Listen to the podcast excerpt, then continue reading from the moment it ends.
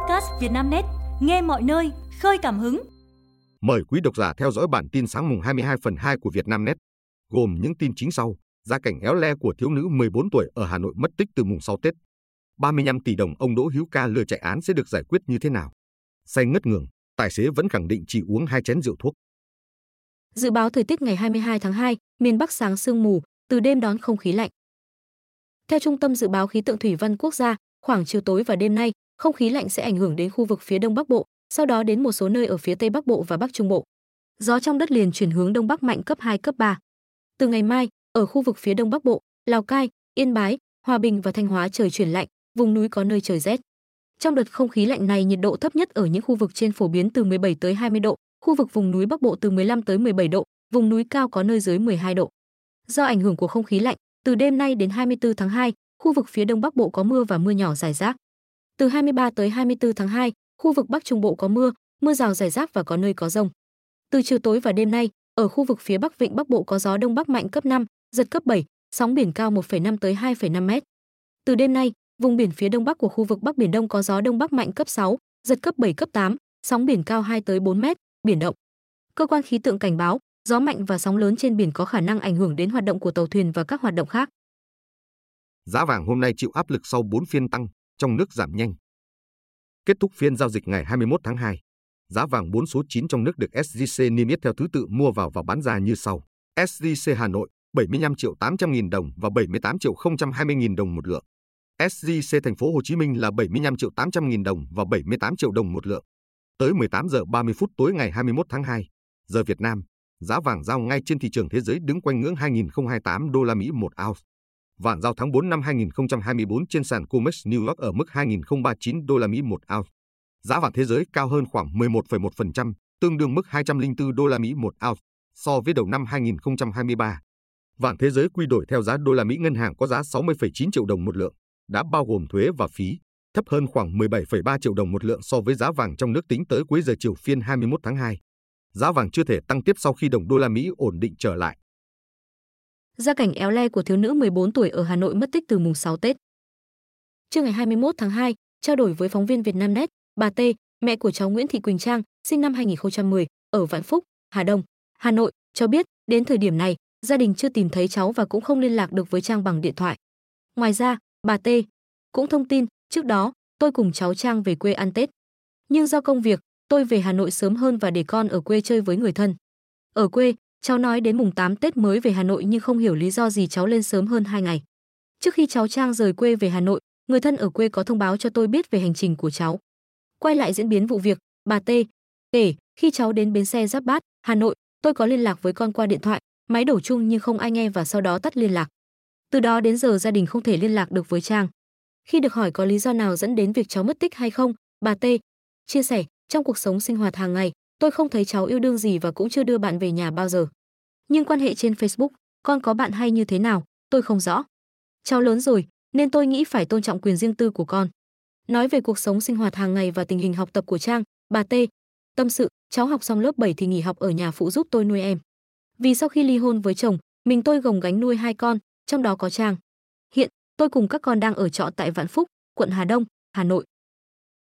Bác sĩ bị kiện vì lấy tinh trùng của mình thụ tinh cho nhiều bệnh nhân hiếm muộn. Một bác sĩ sản khoa ở New Haven, bang Connecticut đang bị gia đình của một nữ bệnh nhân hiếm muộn khởi kiện vì tội đã bí mật lấy tinh trùng của ông để thụ tinh. Người đứng đơn khởi kiện bác sĩ Burton Candwell ở New Haven, bang Connecticut là Janai Pearson và mẹ của cô. Pearson, 36 tuổi, chia sẻ với tờ The Hill rằng cô là con một và cha mẹ đã phải trải qua quá trình chữa trị hiếm muộn hồi những năm 1980 mới sinh được cô. Cả gia đình Pearson lâu nay đều tin tưởng bác sĩ đã sử dụng tinh trùng của người cha để thụ tinh cho mẹ cô. Năm 2022, khi tò mò muốn biết về các hậu duệ và những người ruột thịt của cha mình, Pearson đã làm xét nghiệm ADN của dịch vụ xác định tổ tiên, họ hàng và thông tin sức khỏe 23 ANDME. Cô vô cùng kinh ngạc khi phát hiện mình có tới 19 người anh, chị em cùng cha khác mẹ khi nhận kết quả. Lúc đầu, Pearson không tin, nhưng các nỗ lực xác thực sau đó đã chứng minh kết quả của 23 ANDME là chính xác. Số anh, chị em cùng cha khác mẹ của cô mới được tìm thấy hiện đã lên tới 22 người. Trong đó người cao tuổi nhất là 50 tuổi và người nhỏ nhất là 35 tuổi. Pearson kể, một tuần sau, một trong những người chị gái cùng cha khác mẹ đã liên hệ với cô. Qua trò chuyện, cô mới biết mẹ của người chị này cùng những phụ nữ khác đều đã đến cơ sở của bác sĩ Candwell ở New Haven để chữa trị hiếm muộn. Pearson sau đó đã gọi điện cho mẹ mình và có cuộc trò chuyện khó khăn nhất trong cuộc đời cô. Hai mẹ con sau đó đã khởi kiện bác sĩ Caldwell vì tự ý lấy tinh trùng của ông thụ tinh cho bệnh nhân mà không thông báo hay có sự đồng ý của họ. Angela Mattie, giáo sư trường kinh doanh và y học thuộc Đại học Quinnipiac, gọi những trường hợp như trên là nghiêm trọng và vô đạo đức. Tuy nhiên, bà lưu ý, hiện Mỹ không có luật nào chống lại việc đó ở cấp liên bang hay ở bang Connecticut. 35 tỷ đồng ông Đỗ Hữu Ca lừa chạy án sẽ được giải quyết như thế nào? Cáo trạng xác định, ông Đỗ Hữu Ca đã nhận 35 tỷ đồng, hứa chạy án, nhưng nguyên giám đốc công an thành phố Hải Phòng chỉ hứa xuông rồi chiếm đoạt số tiền trên. Vậy 35 tỷ đồng này sẽ được xử lý như thế nào? Theo tiến sĩ, luật sư Đặng Văn Cường, giảng viên luật hình sự, trường Đại học Thủy Lợi, nếu chỉ là vụ án lừa đảo chiếm đoạt tài sản thông thường, người phạm tội thực hiện hành vi thông qua các quan hệ dân sự kinh tế hợp pháp, chắc chắn số tiền này sẽ được trả lại cho người bị hại để phục hồi quyền lợi, giảm bớt những thiệt hại do hành vi phạm tội gây ra. Tuy nhiên, trong vụ này người bị hại bị lừa đảo chiếm đoạt tài sản, nhưng đồng thời cũng là bị can trong vụ án, đã có hành vi đưa hối lộ nhưng bất thành. Ở đây, mục đích đưa hối lộ để chạy án là mục đích bất hợp pháp. Nếu tòa xác định số tiền lừa đảo như nói ở trên là tài sản sử dụng vào mục đích bất hợp pháp thì sẽ tịch thu sung vào công quỹ nhà nước chứ không trả lại cho bị cáo được xác định là bị hại trong vụ án. Theo ý kiến của ông Đặng Văn Cường, không thể bảo vệ hoàn toàn quyền lợi của người bị hại khi bản thân họ đang mong muốn thực hiện hành vi vi phạm pháp luật nhưng bất thành. Tới đây, cần có hướng dẫn của tòa tối cao để thống nhất giải quyết vấn đề dân sự trong vụ án hình sự đối với những trường hợp đưa hối lộ, nhưng được xác định là người bị hại trong vụ án lừa đảo để thống nhất trong việc áp dụng pháp luật hình sự, lời ông Đặng Văn Cường. Say ngất ngường, tài xế vẫn khẳng định chỉ uống hai chén rượu thuốc. Tối ngày 21 tháng 2, tổ công tác của đội cảnh sát giao thông đường bộ số 7, phòng cảnh sát giao thông công an Hà Nội lập chốt xử lý vi phạm nồng độ cồn tại nút giao đường Quang Trung, Phùng Hưng, quận Hà Đông. Lực lượng cảnh sát giao thông kiểm tra ngẫu nhiên người điều khiển ô tô, xe máy đi trên đường hoặc căn cứ vào các biểu hiện như đi không vững, cố tình né tránh tổ công tác. Đến 21 giờ, tổ cảnh sát giao thông phát hiện người đàn ông trung niên điều khiển xe máy mang biển kiểm soát 30Z52120 có những biểu hiện trên nên dừng xe kiểm tra.